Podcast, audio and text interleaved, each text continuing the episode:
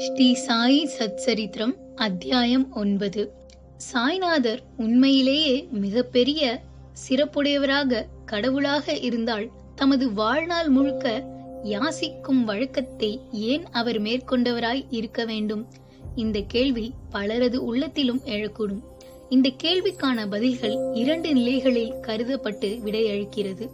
ஒன்று யாசிப்பது என்பது வாழ்வதற்கு உரிமையுள்ள தகுதியான மக்கள் யார்?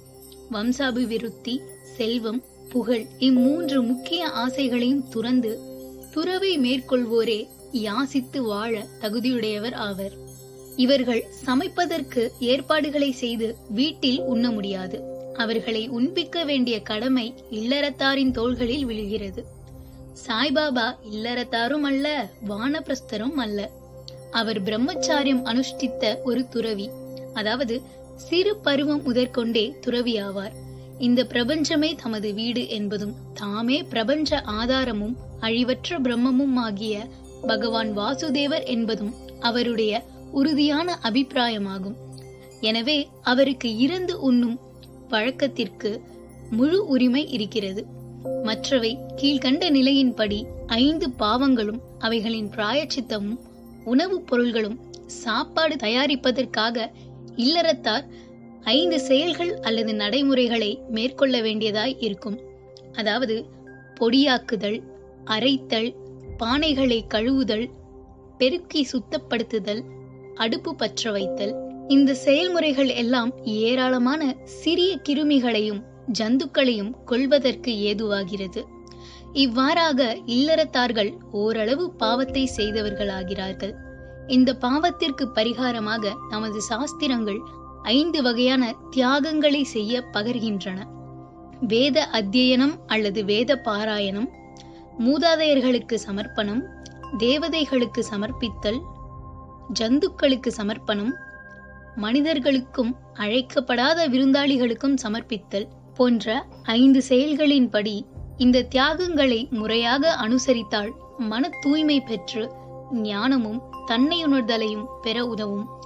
பாபா வீட்டுக்கு வீடு சென்றதன் மூலம் இல்லறத்தாருக்கு அவர்களின் புனித கடமையை ஞாபகப்படுத்தினார். பாபாவால் தங்கள் வீட்டிலேயே இங்கனம் பாடம் கற்பிக்கப்பட்டவர்கள் பேறு பெற்ற மக்கள் ஆவார். சாய்நாதரை காண பக்தர்கள் ஷீரடி செல்லும் புனித யாத்திரையின் குணாதிசயங்களை பார்க்கலாம்.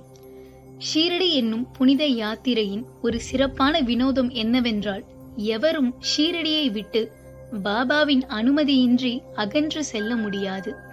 அப்படி செல்வாரேயானால் அவர் சொல்லற்கரிய தொல்லைகளை வரவேற்கிறார். ஆனால் எவரேனும் ஷீரடியை விட்டு வெளியேறி செல்லும்படி பாபாவால் கேட்டுக்கொள்ளப்பட்டால் அவர் அங்கு அதற்கு மேல் தங்கி இருக்க முடியாது. பக்தர்கள் பாபாவிடம் சென்று பந்தனம் செய்து விடைபெற்று செல்ல போகும்போது அவர் சில யோசனைகள் அல்லது குறிப்புகளை வழங்குவார். இந்த யோசனைகள் பின்பற்றப்பட வேண்டும். இவைகள் பின்பற்றப்படாவிட்டாலும் அல்லது விளக்கப்பட்டு இருந்தாலும் அங்கனம் பாபாவின் தூண்டுரைகளுக்கு மாறாக நடந்தவர்களுக்கு விபத்துக்கள் நேரிடுவது உறுதி. அதனால் சாய்நாதரின் பொன் மொழிகளுக்கு ஏற்ப அவரது பக்தர்கள் சிலர் அவரது சொற்களை மேற்கொண்டு நடந்தனர். மேற்கொண்டு நடந்ததன் காரணமாக அவர்கள் பல நல்வினைகளை சந்தித்தனர். சிலர் சாய்நாதரின் வார்த்தைகளை பொருட்படுத்தாமல் அலட்சியப்படுத்தியதன் காரணத்தினால் பல விபத்துக்களையும் சந்தித்தனர். இதன் நீதி யாதெனில் கடவுளை கடவுளை எல்லா படைப்புயிர்களிலும் காண்பாயாக என்பதே இவ்வத்தியாயத்தின் நீதியாகும். உபனிஷதங்கள் கீதை பாகவதம் இவைகளெல்லாம் ஜீவராசிகள் அனைத்திலும் கடவுள் அல்லது தெய்வீகத்தை காணும்படியாகவே வற்புறுத்தி அறிவுறுத்துகின்றன.